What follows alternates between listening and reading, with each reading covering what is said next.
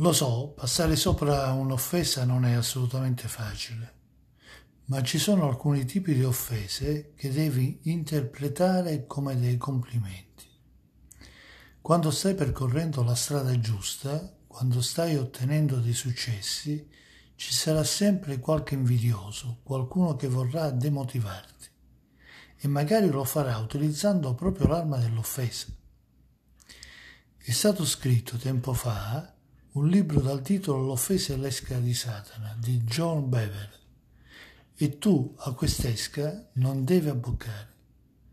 Considera che chi ti ha, ti ha offeso, ti offende per demotivarti, riconosce in effetti il tuo valore, i tuoi passi in avanti nel percorso della vita.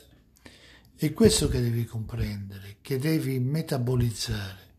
Ribalta quindi il significato dell'offesa fatti una bella risata perché quello che hai ricevuto non è uno sgarbo, ma una constatazione delle tue capacità. Allora sorridi, fregatene e continua nel tuo cammino. L'offesa è l'arma dei falliti. Il non prestare ascolto ad essi è dei vincenti. E tu, facendo così, sarai più vincente di prima. Qui Romano Scaramuzzino, totalmente romanovske romucije.